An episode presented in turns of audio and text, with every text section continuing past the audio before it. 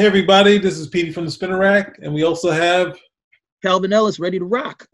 Now we are here to report on the passing of Denny O'Neil, writer and editor of both Marvel and DC Comics. He's more known for being editor and writer of Batman, and we're very sad to see that he had passed. Denny O'Neil, for I, I believe for a lot of people, is a Batman guy.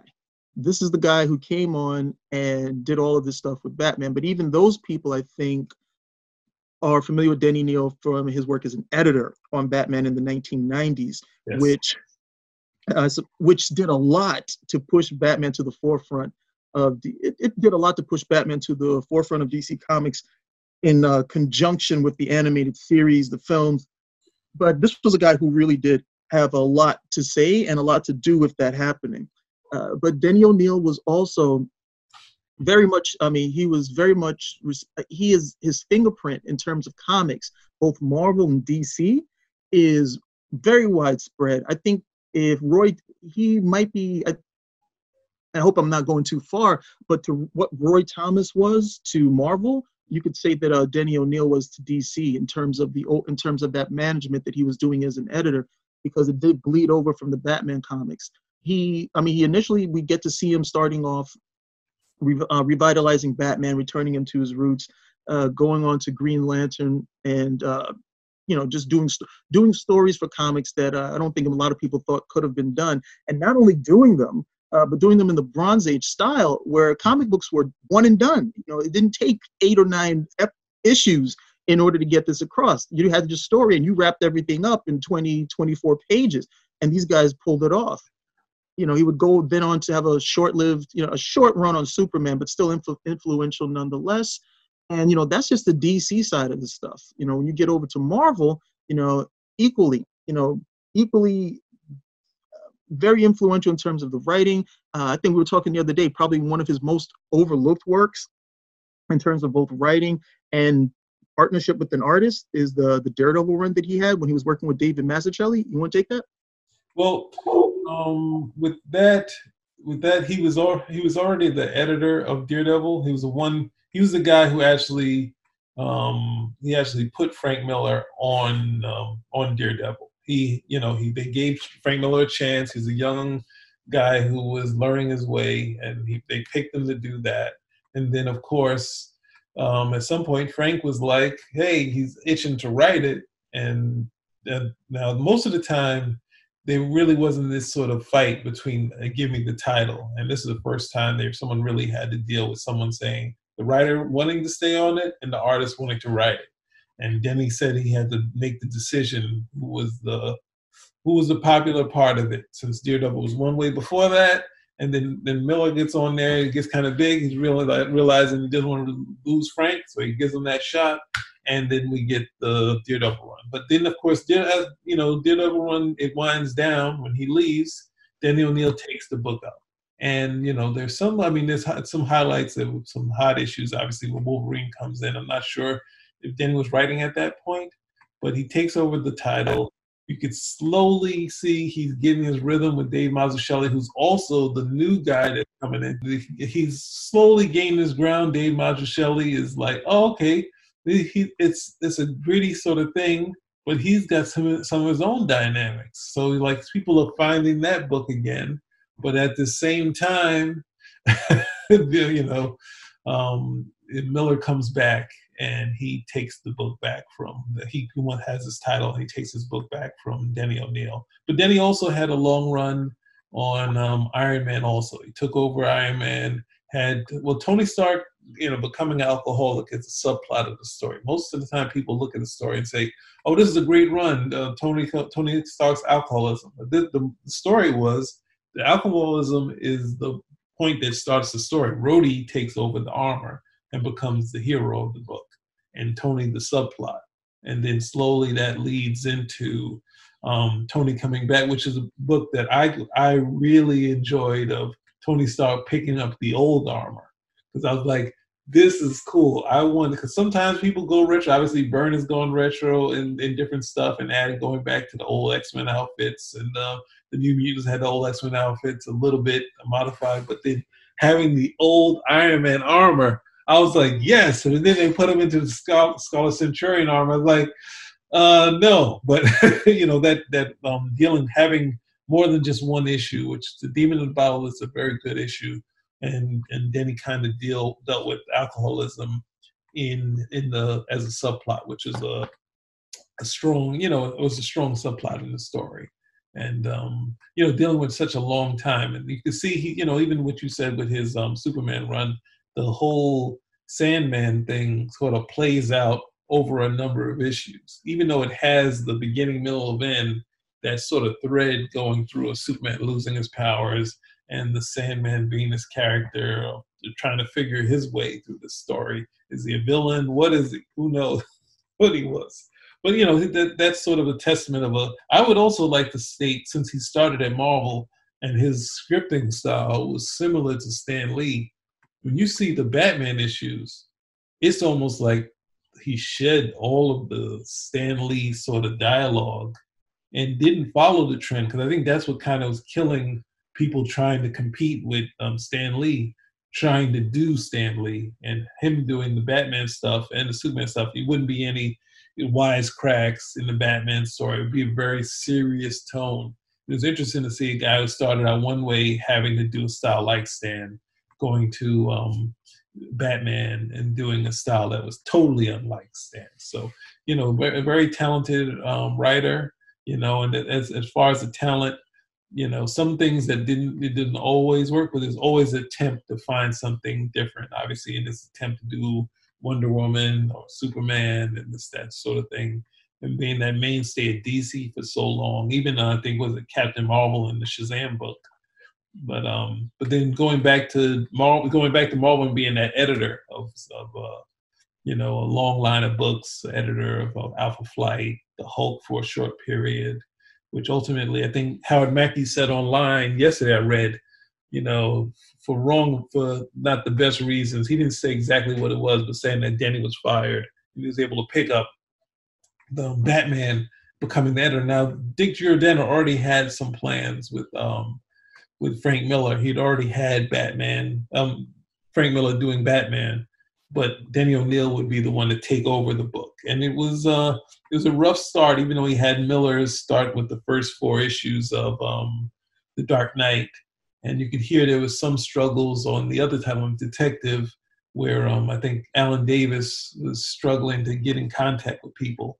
But some point after that, they started to figure things out. They had the Death of the Family with Jim Starlin. Jim Starlin had a decent run on the title before that. Then this big event and then next thing you know, you had the Superman titles kind of rolling, and then he kind of looks over and sees, oh, they're doing kind of like weekly stories. I can sort of do that. And Nate, Superman had a big event, so they did Knightfall, and that's when the the Batman titles are really rolling, and you can see that like really ushering the success of taking the Batmania from the Batman movie because everyone is just clamoring for a lot of Batman stuff. And you have the cult. There's a bunch of things. The people finally remember the what was it? The, even the the adaptation. Um, I think he wrote that, but that's under his umbrella of having keeping the the Batman mania going on his titles into big success.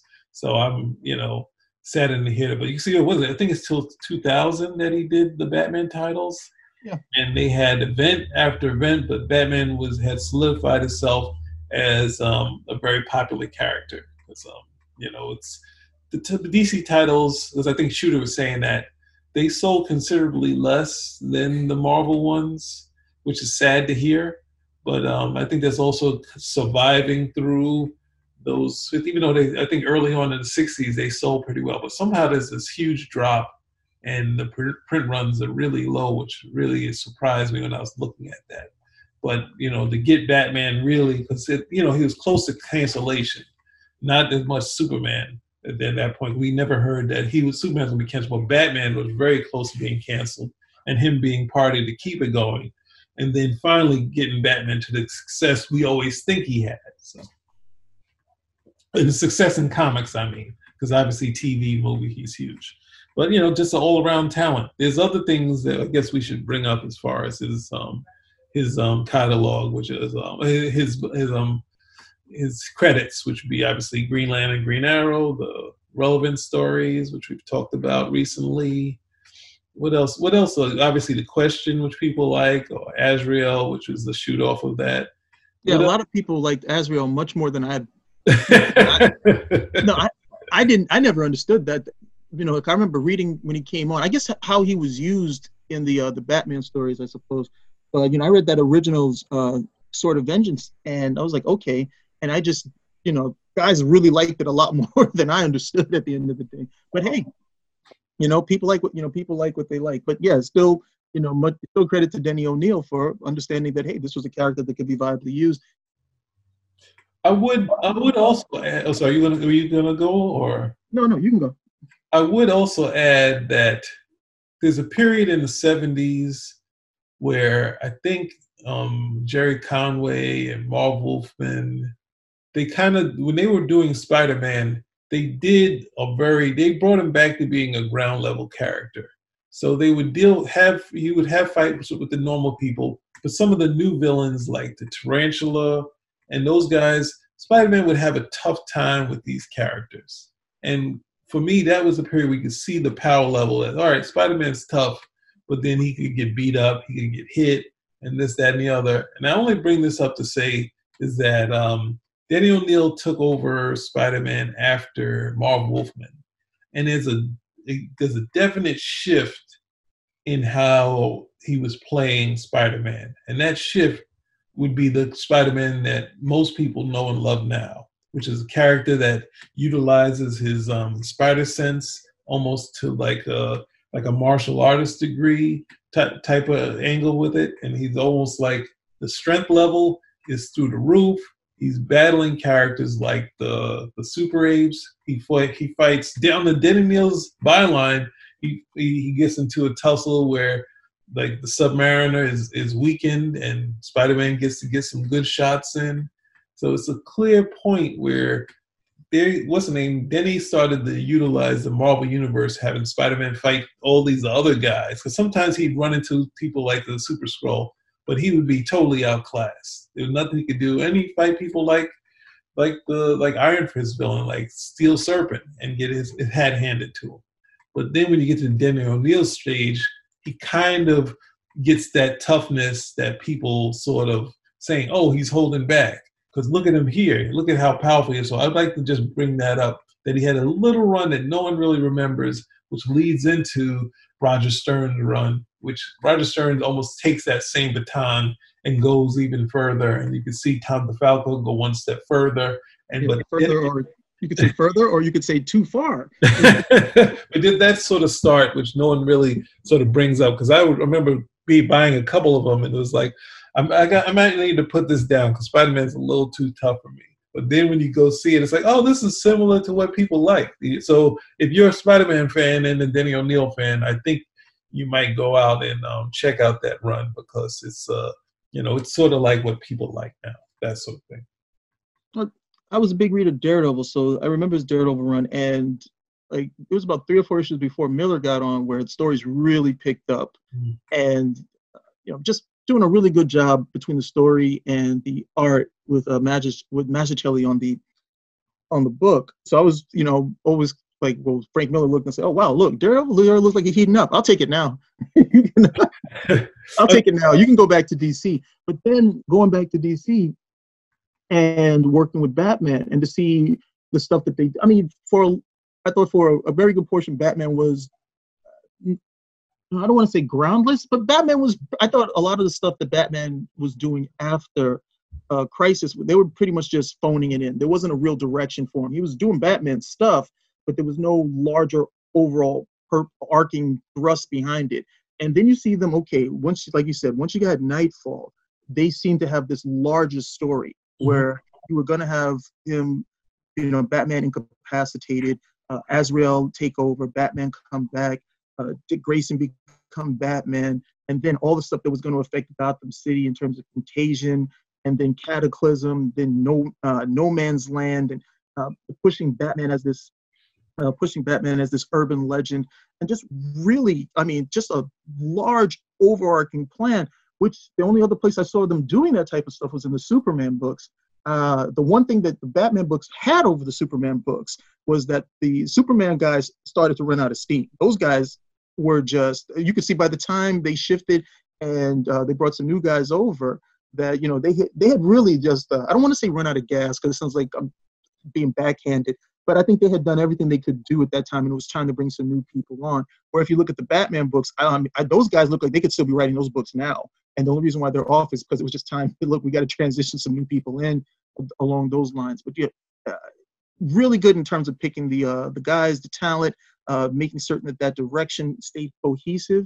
Uh, his stuff that he did on Superman, those short. I mean, what he did on Superman was what they would effectively do in 1986 yeah. uh, once John Byrne comes over, where they wanted to scale back Superman's powers, really, you know, make him more grounded, keep him on Earth as much as, as much as they possibly could. And you know, he was trying to do that. In well, he did it in uh, the Sandman saga, which is uh, were the issues that he wrote. Very, uh, very strong, com- very strong contributions to Marvel and DC, even though more well known for the DC stuff, and uh, probably one of the, definitely, without a doubt, one of the more storied careers in comics. I don't know if we'll get to see people like that in the future who come in. It, it almost seems literally off the street. They start writing, they get you know taken in, you know by by readers and go on to have a very long and storied career, you know, still writing, editing, success as a writer, success as an editor, and, you know, without a doubt, you know, stands the test of time and will stand the test of time as long as people read comic books and want to have good stories. That would almost be the the best way to end it. I would only have to add that um, I would say he also changed the approach of Batman because before this is something which I miss of Batman being a great escape artist. The idea of them taking away the them trying to kill Batman by putting him in a trap, and he kind of x that out completely. So basically, you had a situation where the the villains would either kill his partner in killing that sort of thing, but it would moved away from him being in this great escape artist and getting to the I would just say ninja. They have a term that, that people use for it, but it's ninja. They well they they call they go to the psycho ninja. but um that the, that change and then also the change of kind of removing the idea of Joe Chill, which is something I like because it was a story in the, the I guess it's the golden age where they Batman is a cold case that he finds, which has Joe Chill, and then Batman they turn into someone that Batman never caught. So they were like, I never, I never agreed with that. Yeah. I just, I never agreed with that because it, it countermanded all these stories that had come before, which were great yes. in terms of. Uh, I mean, you go back to that Silver Age. Is it, no, it's a Golden Age story. You go back to that Golden Age story where he, you know, he finds Joe Chill and he unmasks, yeah. and like, uh, you know, and then of course they, do, and then they do the stuff later on, and then it was like, well, the, and the reason why they, I understand why they did it. They wanted to have a reason for Batman to be as obsessive as he was, and the fact that he never found his parents, the never that he never found his parents' killer would definitely, you know, speak to him being obsessive and having the personality they wanted. So, but I just never agree with it because at some point it was one of I mean, I was still a Batman reader, not as heavy as when I first started, but I would still, you know, come in and uh, I was still abreast of like a lot of the stories. But one of the things that turned me off to it was that Batman just seemed to never get past this thing. And I was like, this is a grown man. At some point, you've got to be able to get past it, especially if you're Batman. But oh, you know, you know, him being a bit more of a git, you know, being a jerk towards people, they embraced a lot of that. But that came a lot, a lot of that came out of the Dark Knight Returns. But uh, you know, that was part of it. With Zero Hour, you know, he never found Joe Chill, which was would uh they would actually take that slap that on Superman with uh, the New Fifty Two reboot where his parents were dead again. And, you know, they you know they you know they tried to you know they they say look he never had his parents so because he never had his parents or his parents died at a young age now he's going around. And what did they do? They made him a jerk too. And nobody liked nobody liked it. Well, we got to get these parents back in here. These people need some grounding. And they brought the same thing back for uh, we brought the same thing back, back for Batman. Uh, but regardless of my like of it or not, you know, it was still something that was the you know the Batman stories for a good amount of time, and you know looking at the you know looking at the overall you know results and the reaction, it was something was something that worked.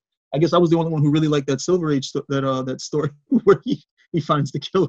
I was the only one who really really liked it. But that's the thing. I mean, I think it's more of approach because I think they had there was a reprint of Batman stories because at, at the same time in the '80s when things are kind of running, they read they put out Action Comics number one. They did a not really a facsimile, but a copy of a reprint of it that was on regular comic paper. And at the same time, they did this book of Batman that had, I guess it was around the time of the movie, but they had like key issues. And one of the key issues, I think they had obviously Batman 404 and something else. But the first, one of the first stories was that Silver Age story. And I was like, oh yeah, I remember this. I like this story.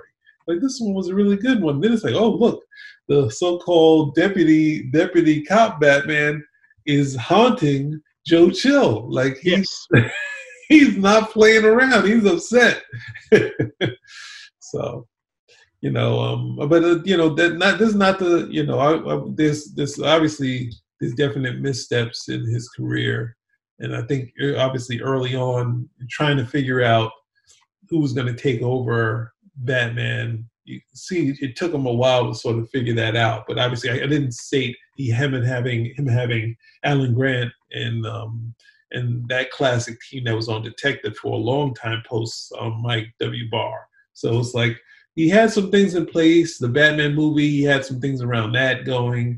But then you see really as you just said you said earlier. So his his um I mean, obviously not perfect and stuff like as far as Batman, I kind of stayed away from some stuff, but I did come back from different periods. I came back for um, when um, was it um, Doug Moench and um, Kelly Jones was doing their run on Batman, and then I'd get to see some of the other stuff. But I, uh, you know, it's it's a, a big, it's, it's a lot of titles to buy at once. I mean, obviously, you know, buying Superman titles, so it's like let me just buy one I can just buy so I, uh, the but the the weekly format is just tough for me because it's just like I usually pick. I'll have two of them or buy two X books, but I can't buy four X books. Or at some point, I think I was when it's like, all right, I'm weeding these down. So, but that aspect is testament to him really figuring out and um, some of the success of his Batman titles up to 2000, and then Batman going to the New 52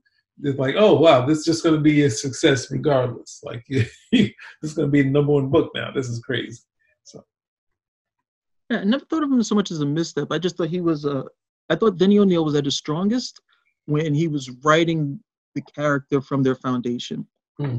And one of the things I noted that I mean, his, the most successful books were Batman, but he always seemed to write Batman from his foundation with Green Arrow and Green Lantern, it was okay, we're gonna do something different. Uh, Green Arrow, you don't have your money anymore, and Green Lantern, you're gonna be on Earth, you know, traveling in a pickup truck, and you know.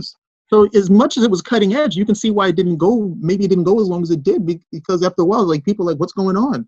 And that would have been something. With Wonder Woman, I thought that was the most dramatic of you know all of the stories that he did, all of the uh, you know, let's try something different. The new look Wonder Woman, because I mean, her her storyline was totally decimated. She was she went from being uh, the princess of Paradise Island to you know running a uh, thrift shop, yeah. doing gung you know doing gung fu with no powers, and it took the women's it took the women's movement to say hell no, you know this is not working. And he's like, what do you mean? I got her over here. She's got an outfit. She's fully clothed. They were like, no, put her back in the bikini. Yeah. Put her back in there with the powers. That's Wonder Woman. You don't. We don't dig this stuff right over here. And then with Superman, well, and he was on record. Superman for him was a heavy lift. He said, "How can you write a story about a guy who can destroy universes by listening?" And he was like, "Well, you're you're less the powers. That's how you do the whole thing." But Superman, uh, it was really hard with Superman. Those powers come back because he's Superman. You know, everybody wants to write this story where he does something magnificent in terms of power and then in terms of character. And it's really hard to do that when you have Superman and he needs to breathe in space. And you're like, well, do I got to worry about that? You don't want to worry about that. You just want to write something where he punches his way to the future or, you know, he flies so fast he bursts the bonds of infinity. You know, you want to do cool stuff like that in the conjunction uh, with telling these stories, you know, these more high level stories of morality. So I always found he was at his strongest when he was writing the characters from the foundation. With Batman, he, he without a doubt, It's like uh, him, Bruce Timm. They're just some of these guys with Batman. They get it. They understand what that foundation is. They don't necessarily apply it to other characters, but they definitely get it when it comes to, uh, you know, the particular character they do. And in that case, it was Batman. So I mean, you look now, everything goes back and you look at these stories, and they're like, oh yeah, you know, he was doing something different. At least he was trying something different right over here. You know, look at the stuff over here. Yeah, you know, may not necessarily be my cup of tea, but at the very least, you know, he was going forward. He was trying this. Now that's now. in, the, in the midst of it, people always go, "What the hell? What's this? You know, why is Green Arrow broke? Get him his money back."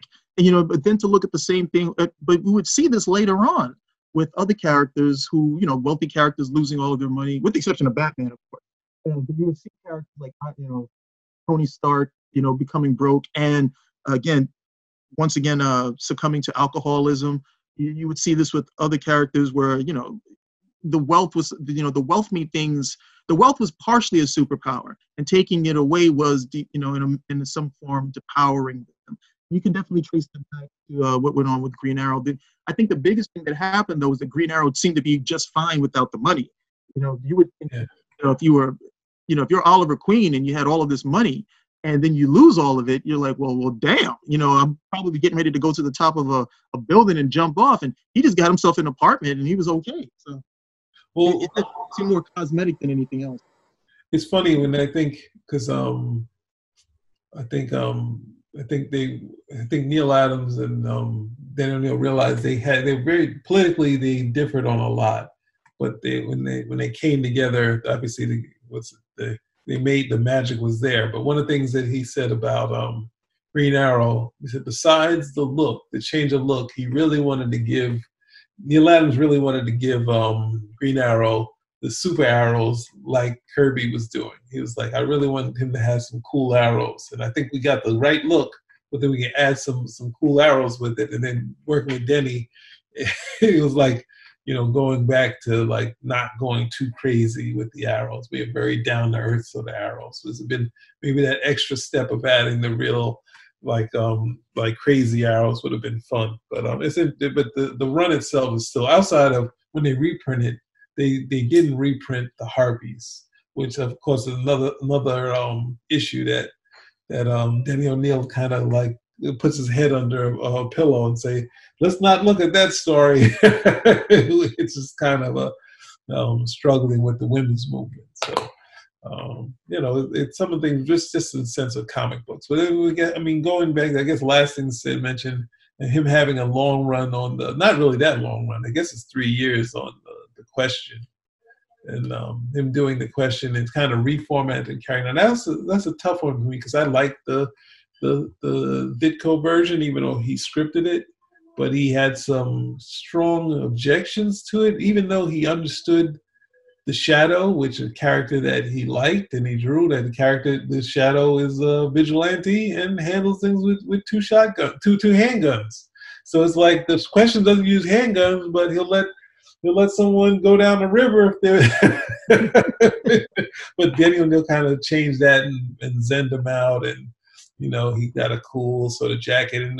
Definitely a book to look at because it has some decent art by Denys Cowan, and um, you know, it's it's definitely something to look at. It's a and a, a, run from him, like a direct from issue one to to um 36, and then it's some quarterly issues. So I'll end with uh, my. As much as I enjoyed his Batman run, I thought his greatest contribution. Well, I thought his best writing foundationally was on Ra's al Ghul when mm. he the uh the demon series as i like to call it with son of the demon birth of the demon those books right there it was and these weren't mainstream comics i would like to say because these were like magazine size yeah. graphic novels if you will but the storytelling the art and then that origin of Ra's al Ghul this is his creation and nobody mm-hmm. no one has rendered Ra's al Ghul with the effect that Denny uh, that Denny O'Neil did it was I think Denny O'Neil understood that Batman's real enemy is not the Joker. This guy he should be able to lock up anytime he wants to, but it would have to be someone like Ra's who you know has this international ability to do whatever he wants, and that's a that is the most potent threat that you can have for a character like Batman. When he shows up, he shows up in the you know the cave and he's abducted Robin, which also is one of my favorite stories because you get this great uh, Batman and Robin sequence where you see how well they work together as a partnership and, and, and, and how it's detailed. But those stories right over there, and a lot of I I, I would hate to say that they're overlooked but that whole birth of uh, the, the birth of the uh, son of the demon, birth of the demon, those uh, it was a trilogy, I believe. I, I always forget the one in the in the middle. Uh, what is it? Son of the Demon. I can't remember the. I can't remember it unfortunately. Books uh, I recommend for anybody uh, to go back and have uh, to have a read them. They were just really.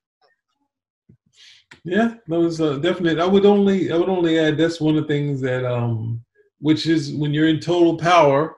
he did. I guess he didn't always exert that power, but he did do a lot of the key issues, which would be, you know, some money issues like the the Legend of the Dark Knight series. He did the first run of those one with all the special covers, so they're definitely going to be big sellers. And he did the those graphic novels of of um, Son of the Demon, and um, so it's a, it's it was interesting. But that's the same. I mean, in the same instance, that's similarly like uh, Jim Shooter would take his hand and like I'm I'll do the big crossovers because I know everything. That's uh, I don't think Denny took it like that.